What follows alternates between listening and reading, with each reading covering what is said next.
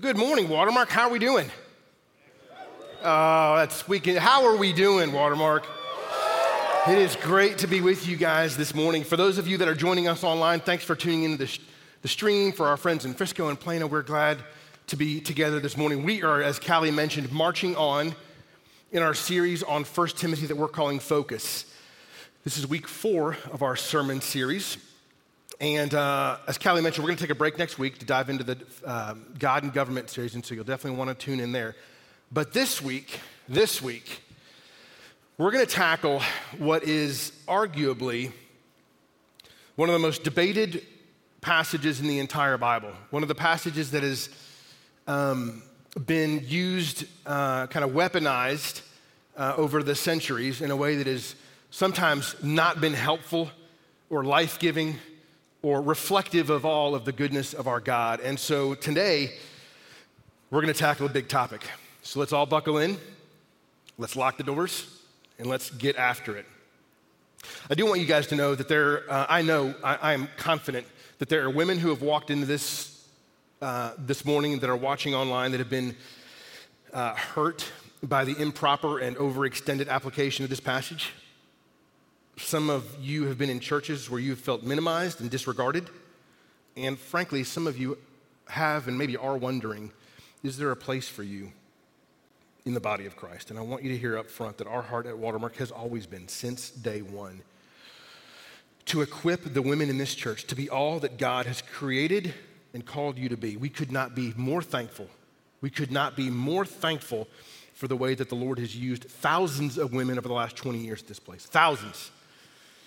To be a blessing and an instrument to Dallas, to Fort Worth, and Frisco and Plano, and really to the ends of the earth. Um, we have a thing here called Join the Journey. It's our it's our uh, uh, family Bible reading program. And about four years ago, uh, on this specific passage came up, this passage in First Timothy two, eight to fifteen. Christy Shermack, one of our leaders on staff, a godly woman, she was the woman who tackled this passage in her devotional. And I want to read you a section of what she said in her devotional from June twentieth, twenty fourteen, in her Join the Journey entry on this passage. She said, as a woman who wants to change the world, I find that Paul's statements can be hard to embrace. However, I believe the Bible is true and that God preserved it, and I can't chuck inconvenient verses into the cultural differences bucket and move on. Rather than define truth by my ever-changing culture, I must define my culture by his ever-steady truth. And I thought, man, that's so good. And what I want you to know, ladies, my sisters in Christ, I, I feel a tremendous burden and a tremendous responsibility to do my best to rightly divide this passage. And I have spent ample time this work asking God for wisdom so that I can explain to you his ever-steady truth in this passage. And to the men in this body, I want you to know there is plenty of work. There's plenty of work for us in this passage. And so pay attention. We're going to dive in. We're going to try and focus on what God has for us. I'd like to read the passage in its entirety. I'd like to lay out some opening thoughts, and then we'll dive in, okay? So if you've got your Bibles, it'll be up on the screens, but if you've got your Bibles, turn to First Timothy two, and we'll start in verse eight.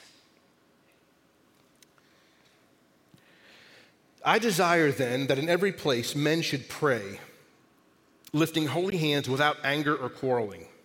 Likewise, also, that women should adorn themselves in respectable apparel, with modesty and self-control, not with braided hair or gold or pearls or costly attire, but with uh, what is proper for women who profess godliness with good works. Let a woman learn quietly with all submissiveness. I do not permit a woman to teach or exercise authority over a man. Rather, she is to remain quiet. For Adam was formed first, then Eve. And Adam was not deceived, but the woman was deceived and became a transgressor. Yet she will be saved through childbearing if they continue in faith in love and holiness with self-control. So in these passages, Paul is going to continue to bring into focus what is the godly conduct of the church. And last week, David Marvin did a fantastic job of reminding us of the priority of prayer. And he says, especially, Paul writes, to pray for kings and those in high position. And because Paul's acknowledging that as the leadership of the country goes, it makes it easier for those of us in the church to live peaceful and quiet lives, which is what he says in verse two. And so this section today is going to continue to focus on Christ-like conduct uh, that we should have in the church. This section's broken up into two parts. You've got uh, one verse that's directed at the men, and then the remaining uh, eight or so verses are directed towards the women. And so as we get going, let me highlight for you four things to kind of set the table before we dive into the kind of a verse-by-verse explanation of this passage. And so please pay attention. These things are important to help us better understand what Paul's about to write. One is our context. These verses were not dropped out of the sky, and it's not uncommon to hear these verses plucked from First Timothy two and from First Timothy and taught all by themselves without respect to the immediate context. And as I've mentioned already, these verses are connected both to the immediate preceding verses in which Paul says that, hey, Christians, he wants Christians to lead a peaceful and quiet life, godly and dignified in every way, and they are connected to the broader book, uh, the broader letter in general, where Paul says, as you've seen in the, in the, the bumper that we roll each week, that we want to know how we ought to behave in the household of God. This section expands on the idea of living a peaceful, quiet, godly, and dignified life within the household of God. Number two, uh, let me just remind us that what the church looked like in the first century was not like this. We didn't have fancy lights or smoke machine. We didn't have Shane and Shane up here wearing skinny jeans. It was not like that, okay? Church in the first century took place in homes, and the meeting spot within the home was usually in the atrium of a home. These were open-aired spaces that were open to the public, okay? And so as the church gathered, um, people could come in and come out.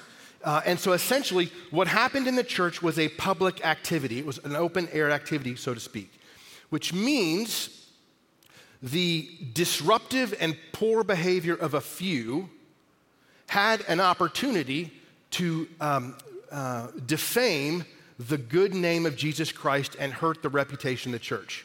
And Paul is very concerned, not just in this letter, but in all of his letters, about how we are to behave in front of outsiders, because our behavior reflects our belief. And if we, our behavior betrays what we say about God and Jesus, then that's going to hurt the ministry. Number three, uh, there has been a lot of really thoughtful and, and really well-done work in the last two decades or so on the first century Roman woman. And what uh, those who study that kind of thing um, have come to uh, conclude with greater conviction is that there was going on a bit of a new Roman woman revolution where, uh, frankly, not unlike what we have today, women in that first century were seeking to really push the boundaries of what was considered normal for their roles. And so they were um, pushing back against what society for, for a while had said, this is what a woman can look like. And some of the ways they were pushing back were not helpful and were not in line with God's plan. And the negative effects of this trend undoubtedly had worked its way into the church at Ephesus and also in Corinth, because Paul talks about this same topic in the book of Corinthians, in a way that was hurting the ministry and was not honoring to Christ. So you got that going on. And then the last thing I want to point out before we jump into the verses is that most of what we're going to read this morning, with the exception of verse fifteen, most of what we're going to read is, no one is arguing what does it say. It's pretty clear what it says. The question is, what does it mean for us today?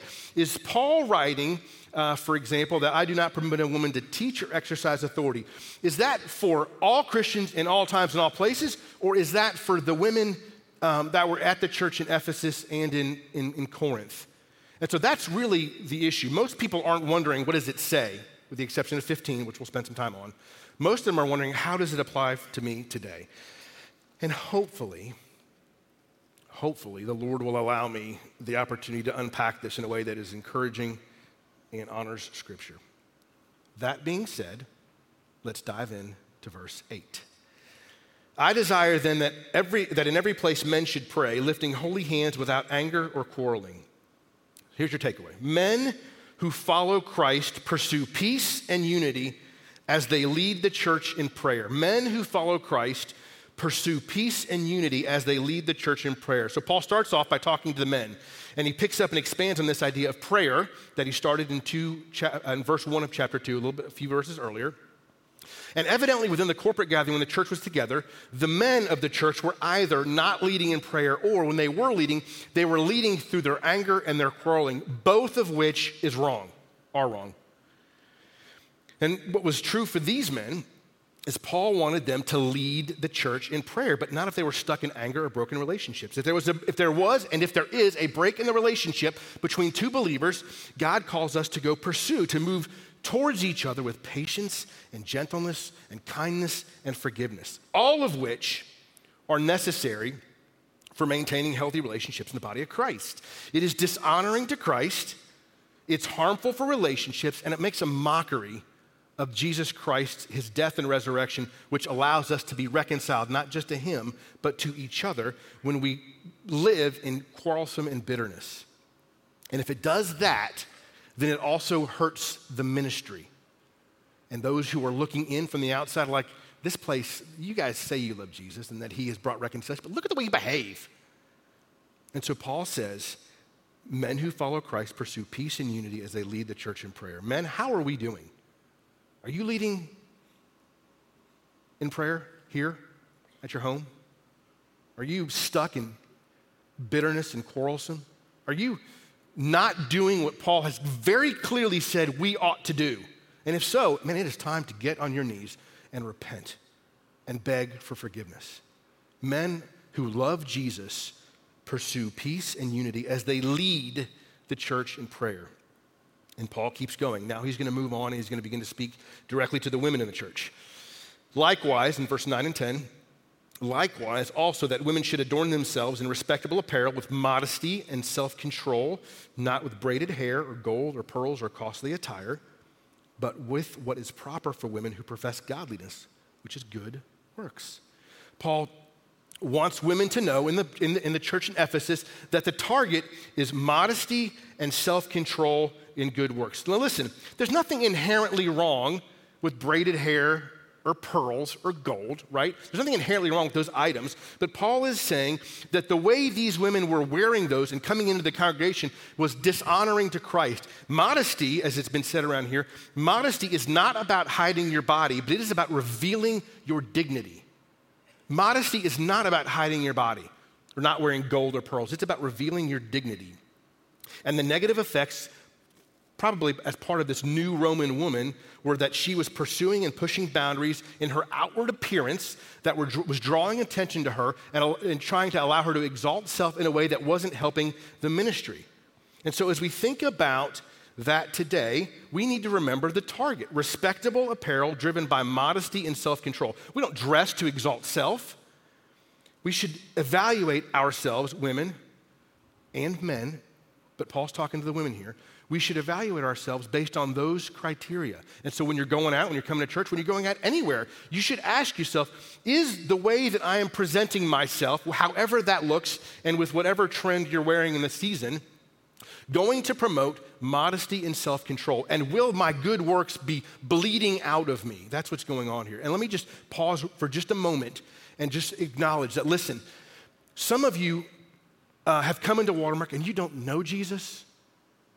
You're not sure he is who he says he is, and I want you to know we, you are welcome here. There is zero expectation that anybody should feel like they've got to clean up before they come into this place. Paul is talking to women who are Christians and who have already said, I believe that Jesus Christ is who he said he is. And Paul says, great, if you believe that, your outward appearance should match your inward heart. And so if you are new here, we want you to know you are welcome. There is zero expectation that you feel like you should put on some charade to hide where you are. All are welcome at the Church of Jesus Christ, including here. So I want to make sure that's clear, because the last thing I want you to hear is, oh, this is a place where I can't come up and be authentic. We want you to be authentic with where God has you right now. Paul is talking to the Christian women in the church. And listen, he goes on to say that it's not just about apparel, right? It's about good works. And he's going to mention this good works a bunch of other times in this book. And listen, there's going to be stuff you wear today that I promise you will look back on twenty years with horror. Like, I've got an example. So this is David Leventhal in nineteen eighty-eight. Let me take a look at this bad boy, maybe if they got it here. Yeah, how's that? Look at the glasses and the hair. And yes, if you're wondering, that is a Loudness t-shirt, the famous heavy metal Japanese band that rocked the eighties. Yeah, I look back at that with horror. Like, there's just so much that's wrong with that. But I was full throttle, like, I've got it. Okay, that, thank the Lord, is not what I look like today. And you may be like, well, it's not that much better today, but it's a different conversation. Okay, my point is, is that good style is going to come in and going to come out, but what is always in style, what is always in style are good works. That never goes out of style. That's never an awful brown thick glasses and a Loudness t-shirt. Okay, good works are always in style. Women who follow Christ strive to lead with modesty, self-control, and good works. And then he goes on. Let a woman learn quietly with all submissiveness. I do not permit a woman to teach or to exercise authority over a man. Rather, she is to remain quiet. Why? For Adam was formed first and then Eve. And Adam was not deceived, but the woman was deceived and became a transgressor. Yet she will be saved through childbearing if they continue in faith and love and holiness with self-control. So Paul here is going to talk about, he's going to give two commands, and then he's going to give you two reasons for those commands. And then a verse fifteen is meant somehow to lessen the impact of verse thirteen and fourteen. Okay, that's the flow. First, the commands. Let a woman learn quietly with all submissiveness. I don't permit a woman to teach or to exercise authority over a man, but rather she is to remain quiet. Let's unpack some of this. One, let a woman learn. First thing you need to hear is that statement in the first century for a woman was revolutionary. Now, if you look in your Old Testament, women were involved in all sorts of the religious, uh, uh, family, and public life of the Old Testament. Th- I promise, that's in your Bible. I think some of us think that the Old Testament woman was oppressed, and she wasn't. God invited her in with the exception of the priesthood. That was the one exception. But women were all involved in community life in the Old Testament. But by the time you get to the first century, by the time you get to the first century, the religious leaders of the day had moved away from God's call. And we've talked about that here, that the Pharisees and the oral tradition of the first century were not reflective of all of what God had in mind, which was why Jesus was so harsh and strong to the Pharisees. Okay, so when you get to the first century, the women had been shelled. They'd been put into the privatized. They couldn't go out of their home. And so this was, and they weren't allowed to learn. And so when Paul says, let a woman learn, you need to know that was a revolutionary statement. And it wasn't Paul's idea. It was Jesus's idea. Paul's picking up on that theme. Jesus values women and wants them to be able to learn, wants them to be able to become literate, unlike what was going on in a sinful and unhealthy way with the first century religious leaders. Two, let them learn in quietness. Now, does that mean you got to walk in here and put duct tape on your mouth? No.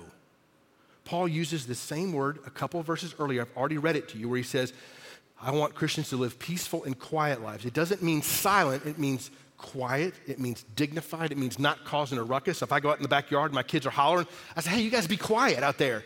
I'm not meaning you can't talk or, or play. I'm saying don't be so disruptive.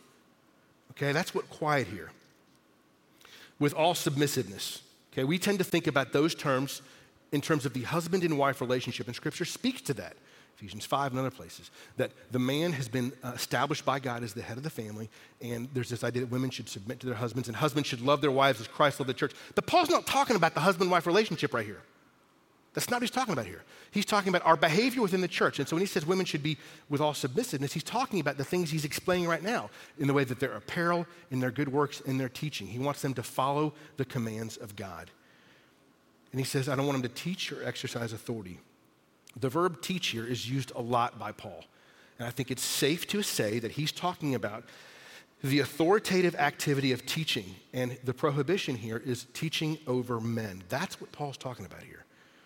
We have plenty of godly, gifted women who teach all over this place. But as the elders have wrestled extensively with this passage and several other passages regarding God's design for the church, we begin to apply this verse in junior high. And so with our young men and our young women in junior high, in Wake and in Shoreline, which is our high school ministry, in the Nine, which is our college ministry, we ask that men teach when they're together, the authoritative teaching of God's word when together. And when you get to men and women, no longer young, but men and women in our porch ministry or in adults ministry, and in this setting, we ask that men be the ones, because we think that's in line with what Paul is saying here, with what Scripture's saying, that men be the ones that bring and explain the authoritative teaching to men. So that's what Paul's talking about here. Now, he's going to give you, he's going to give us two reasons for why he issued that command. Okay, so I don't ex- want a woman to teach or exercise authority. Four, and in your Bible, this is called, uh, if you go back to your junior high grammar with all the whore, this is a conjunction, you remember that? Or, or a connector word. You want to pay attention to connector words. They help explain the flow of the passage. And so Paul gives the command, and now he says for, which is going to explain that. And when we get to verse fifteen, he's going to say yet, which is meant to somehow Uh, serve as a as a qualifier to lessen the impact of the prior verses. So four, Adam was formed first and then Eve. Reason number one for the command. Paul goes way back to Genesis to explain his reasoning for this command. He speaks first of the creative order from Genesis one twenty-seven and Genesis two seven, that man was created first and then woman. In Genesis one twenty-seven it says, so God created man in his own image. In the image of God he created him, male and female he created them. God's word regularly affirms the value and dignity and worth of a woman. God's word regularly affirms the giftedness, the intellect, and the capacity of women. And God's word affirms that a leadership structure has been put in place from the very beginning of creation. And Paul is simply going back to that those verses in Genesis to say, this is the way God designed it. Our, these verses in First Timothy two have their foundation in Genesis one and two. This was not Paul's idea. So he goes, reason number one, because of the created order and the divine leadership structure that God has put in place. And then he goes and says, reason number two for the command. Adam was not deceived, but the woman was deceived and became a transgressor. And so now he's going to go to Genesis chapter three. So he's been in Genesis one and two. Now he's going to go to Genesis three. And we see in Genesis three six, so when the woman saw that the tree was good for food, and that it was a delight to the eyes, and that the tree was to be desired to make one wise, she took of its fruit and ate. And she also gave some to her husband who was with her, and he ate. Now, real quick, if this whole Eve was deceived thing kind of puts a burr in your saddle, let me remind you that Paul spends the better half of the entire chapter of Romans five and a whole bunch of verses in First Corinthians fifteen to point out that the responsibility for sin coming in the world falls on Adam, not on Eve. Scripture could not be more clear that sin came into the world through Adam. Adam was the one to whom God had given the commands. And Adam, not only did he fail to properly share that with his wife, but when she was getting ready to make a decision that wasn't allowed in Scripture, he just sat there in silence and went along with her. Great job, Adam. God has designed men and women equal in dignity, value, and worth, but with different roles. And when it comes to the local church, the task of teaching and exercising authority has been given to men by God. It's not because we're smarter. It's not because we're godlier. It's not because we're more gifted. I mean, good heavens, have you met my wife? You know that those things, at least in my house, aren't true, okay? But it's because of the way God has ordained in his wisdom and sovereignty the leadership structure to go. Now, those are the two reasons for the command. And now Paul is going to, he's going to come to verse fifteen and this doozy of a verse. Yet, she will be saved through childbearing if they continue in the faith and love and holiness with self-control. What in the what does that mean? Peter writes that sometimes Paul in, in Second Corinthians, uh, Second Peter three sixteen, Peter says, listen, sometimes Paul writes things that are hard to understand, and I want you to know for me, this is hard to understand. And part of me also wonders if when Timothy got this letter, and he got to this verse, if it made complete sense to Timothy, because he and Paul had been doing ministry together for decades. And so Timothy's like, oh yeah, totally. We've talked about that. And if it, one, great for Timothy. For us, if that's true, that script has been lost. And so now we're left with the task of trying to unpack what was Paul's original intent with this verse. And there have been men and women over the centuries who have spent time, effort, and energy trying to figure it out. Let me just first say for sure, here's what this verse does not mean. Let me get rid of what it doesn't mean for sure. One, yet she will be saved through childbearing. This does not mean that every woman is going to be physically saved through childbirth. How do I know? Because there have been thousands and thousands and thousands of women over the centuries and today in certain parts of the world that regularly die during childbirth. So whatever Paul is saying, he's not saying that. He's also not saying that yet she will be saved through childbearing, that a woman's salvation is accomplished through the process of giving birth.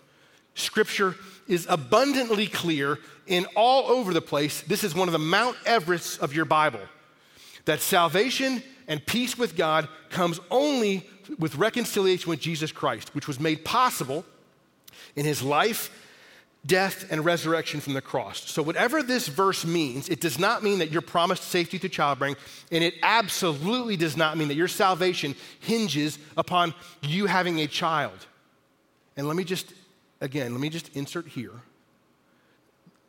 that I suspect that for some of the women in this room, and men too, even the idea of talking about childbearing is hard, because I know there are people in this body that would love to figure out to work through the pain of childbirth, but you can't because of infertility, because of miscarriages. And I know that's hard. My wife and I have worked through a couple of miscarriages, and I know the darkness of that. And so I just want to point out, like, we're going to talk more about childbearing in the next little bit. I just want to acknowledge, I know for some of you that's really hard, and I'm sorry.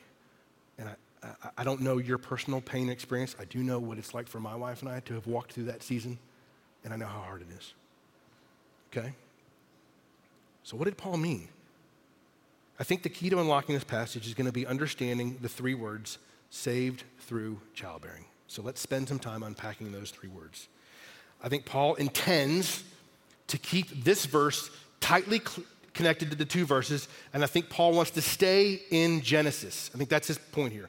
He's going to stay in the Genesis narrative. So let's pick these words apart. Saved, that's the Greek word sozo. It is used a lot in your Bible. Paul uses it a lot too.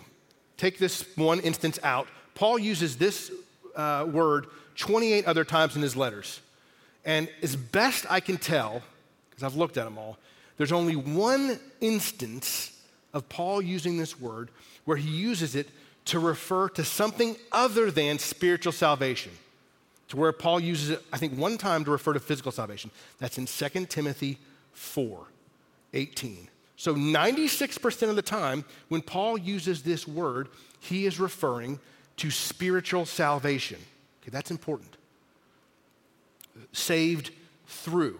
Does Paul use that phrase? He does use that phrase a couple of times in his letters. And I think there's one usage that is really helpful for us to understand this passage, and it's found in First Corinthians three fifteen, where Paul writes, uh, if anyone's work is burned up, he will suffer loss, though he himself will be saved, but only as through fire. So it's the same saved through language. And in, th- in that passage, Paul is talking to Christians whose teaching and works are not up to snuff, if you will. Paul's saying to them, listen, you're going to be saved through the fire. In other words, you're going to be saved not as a result of the fire, but you're going to be saved in spite of the fire. That's Paul's point in First Corinthians three fifteen. That you will suffer loss, though he himself will be saved, but only as through the fire. The fire in this verse is not the saving mechanism, but it is the way as though sort of by the skin of your teeth, if you will. That is what Paul's talking about there. Okay, and I think that's instructive for this, helping us unlock this verse. And then lastly, childbearing. This word um, can be used in two ways. One, to refer to the physical act of giving birth to a child. And two, it can be used to represent the whole idea of parenting. Like, so childbirth and then raising a child. Here's the deal. Paul uses this uh, this term, a variant of this term later in the book in First Timothy five fourteen, and it's pretty clear that he's using it to refer to childbirth, not, again, I say it's pretty clear, it seems pretty clear to me that Paul is using that term to refer to childbirth. And so I think in this passage, Paul is not referring to the whole process of motherhood. I think he's referring to childbirth. So you're like, well, that doesn't help explain it. I, I'm, I'm working there. Saved through childbearing. So, staying with the Genesis, because I think that's where Paul wants us to stay, Adam was formed first and then Eve.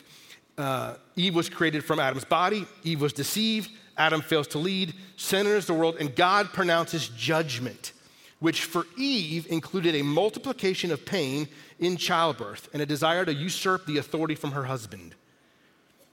In other words, the two places where the curse touches Eve and subsequently women throughout history is in the pain of childbirth and in her desire to rule her husband. And so every time a woman gives birth, the pain of that process was meant to remind her that she became a transgressor and she needs grace. Just like God said to the man, your work is now going to be messed up with thorns and thistles. And so every time the guy goes out to work the land and gets his thumb on a thistle, he's to be reminded, this is harder because I decided to go my own way. The fact that I, when I farm, uh, I get thorns and thistles, the ground doesn't cooperate. The fact that when I give birth to a child, the pain is multiplied is because we decided to go our own way and it did not work out well. And listen, we need to remember that childbirth back then, like, there was no epidurals, there was no C-section, there was no comfortable hospital bed or team of doctors on standby if things went wrong.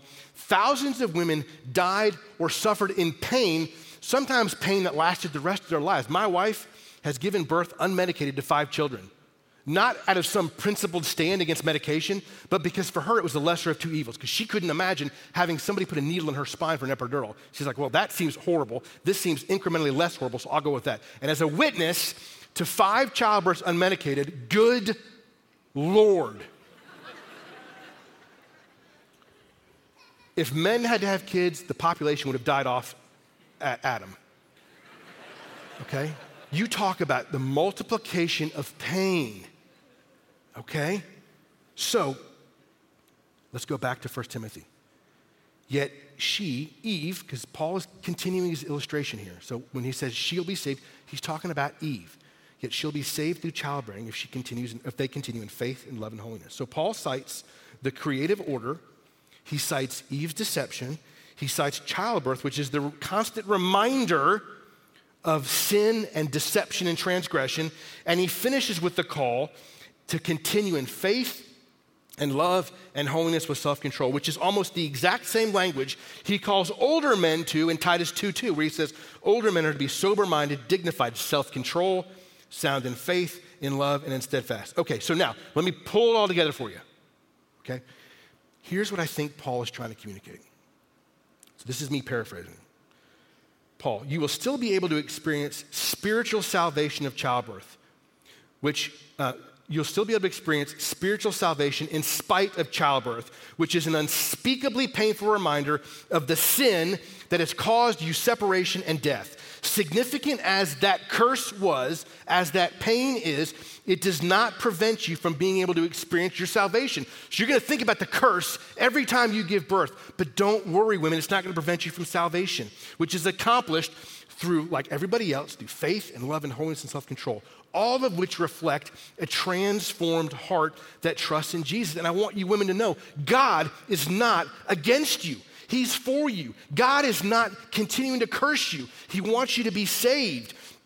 He has uh, gone back to Genesis. I've taken back Genesis into the letter and back to the curse from sin, but your life, indeed, your salvation is still assured if you will trust in Jesus. I think that's what Paul's getting at in this verse that he could have made more clear, okay? I think that's what he's getting at.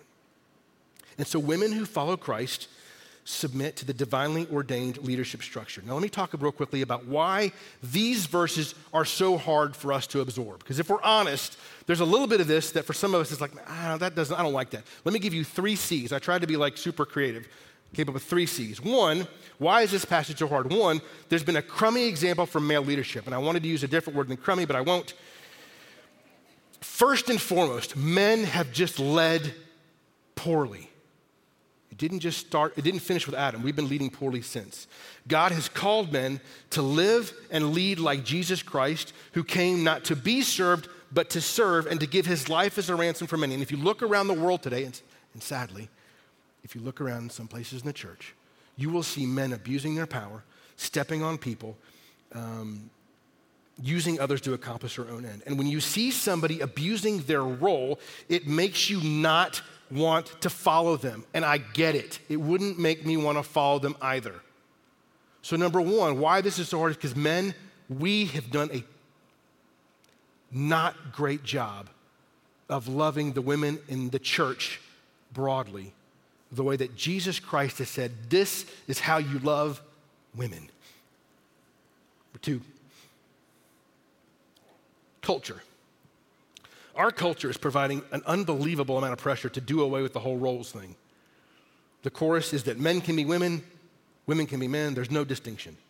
And while we acknowledge that our culture is not coming from a biblical place, a biblical worldview, we are required to push back lovingly and firmly and teach our children that what God says about men and women is true. God's word acknowledges that men and women are equal in dignity and worth and value, but they are distinct when it comes to role. And our culture does not adhere to that. And so we're swimming upstream. When my kids turned thirteen, I decided some years ago that I'd take them away for a little father-daughter, father-son time just to invest in their hearts. I've done it now with four of my kids, two girls, two boys. I just got to go away with Josh, my thirteen-year-old. He turned thirteen in May, but thank you, COVID, for screwing up our plans. So we just now got to get away together. And when I've taken my two daughters away, I invest in their hearts. And I tell both my kids, I share three things with my boys, and I share three different things with my girls. I want to bring them back to Scripture. Here's what I share with my girls.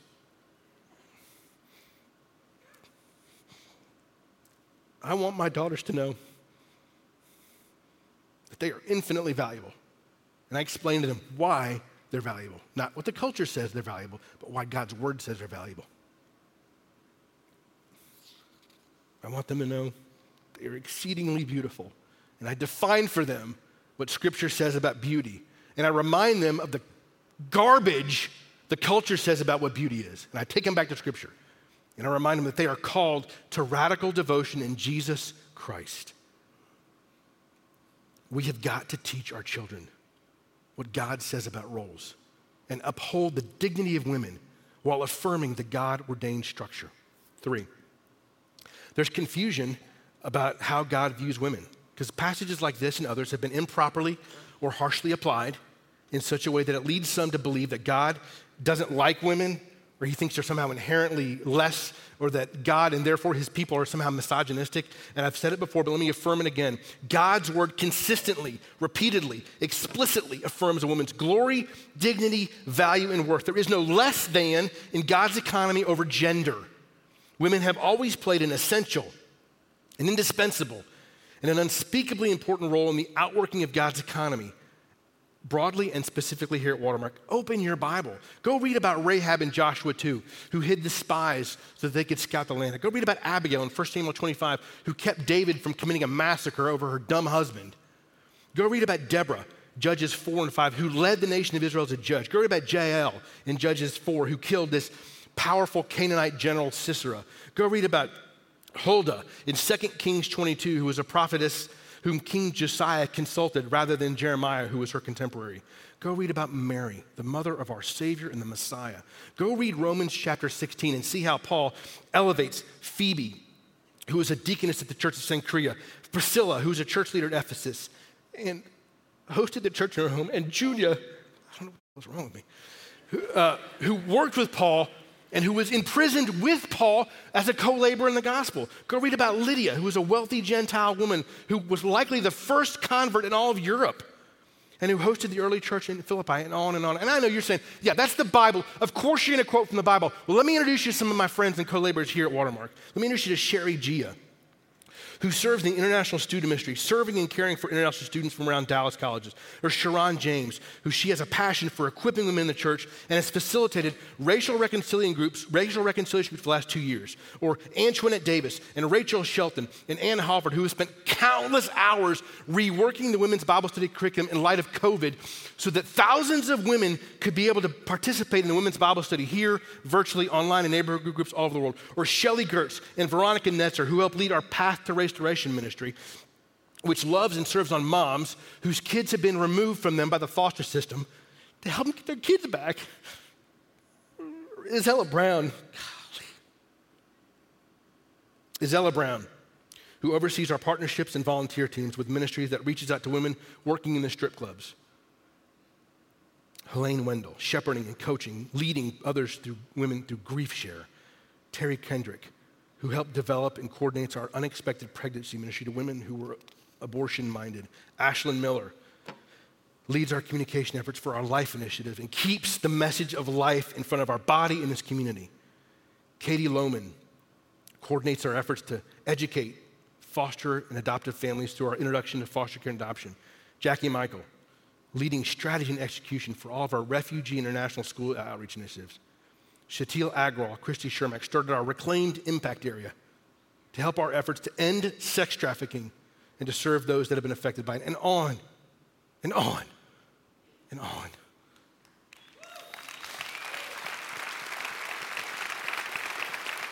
These women are not volunteers. They're pastors and missionaries and evangelists and disciple makers, and they are changing eternity. So what do we do from here? Listen, as I said at the beginning, our aim has always been to set the women of this church free, to be all that God has created you to be, because that's what God's word says the church should do. We want to encourage you, invest in you, train you, equip you, unleash you to be all that God wants you to be in your family, in your friendship, at your workplaces, in your marriage, in your neighborhoods, any place you rub shoulders with the world. We've got women serving all over this body, teaching and leading. And listen, when the church functions the way it's supposed to, as God intended it, with godly men leading godly women, it is a glory to the world, and it is a direct reflection of the Trinity. It's a reflection of God, because you've got Jesus who said, I, I am going to humble myself, Philippians two says, and I'm going to take on the form of a man, being made in the form of a man, and I'm going to go to the cross, okay? I haven't lost my value or my dignity, but I am willing to submit myself to the Father for the benefit of all of us. The only reason any of us even give a rip about anybody else is because Jesus Christ has let you know you are not the center of the universe. And Paul says when we follow the divinely ordained structure, it reflects the Trinity. Jesus didn't make his role on earth an opportunity for higher rank or power, even though he could have. He didn't get hung up on his role. He died for you and for me. And when he died, it was his sacrifice that made you, ladies, infinitely valuable, exceedingly beautiful, and it's what allows you to be called to radical devotion to him. And in the same way, when we trust the Father's design for our role, we're saying, like Jesus, I want to find joy in the role that the Father has called me to fill, whether I'm a man or a woman, because I know that when the individual members of the body operate in this way for the benefit of Christ, people are going to get to see Jesus, and their eternity is going to be altered forever. The question that we should focus on is not, can we exercise authority or can we teach? The questions to focus on are, are we going to let God lead us? Are we going to let God teach us? Are we going to trust his design? And are we going to uh, trust his distinct purpose and our plan for his plan for our life? And are we going to respond in faith and obedience? Father, thank you for your word. And, and Father, thank you for this really difficult passage.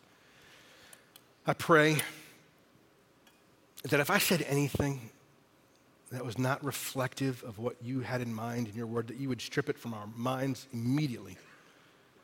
I pray that the men of this church would get after it as they love and serve and exalt the women of this body. I pray for the women of this church. Father, I thank you for them, for the way they have served so faithfully for so long as they expand your kingdom in Dallas and in Fort Worth and in Frisco and Plano and all over the world. Would you remind them of your tenderness towards them and your kindness for them, of your good plan for them, that the curse is not so great that they still can't know you and come to know Jesus. Father, help us to be the hands and feet to this world, this lost, dying world who is seeking to strip away anything that is reflective of you. God, help us to push back against that with tactfulness, with dignity, with grace, and gentleness and kindness. We trust you. Help us to trust you more. In Jesus' name, amen.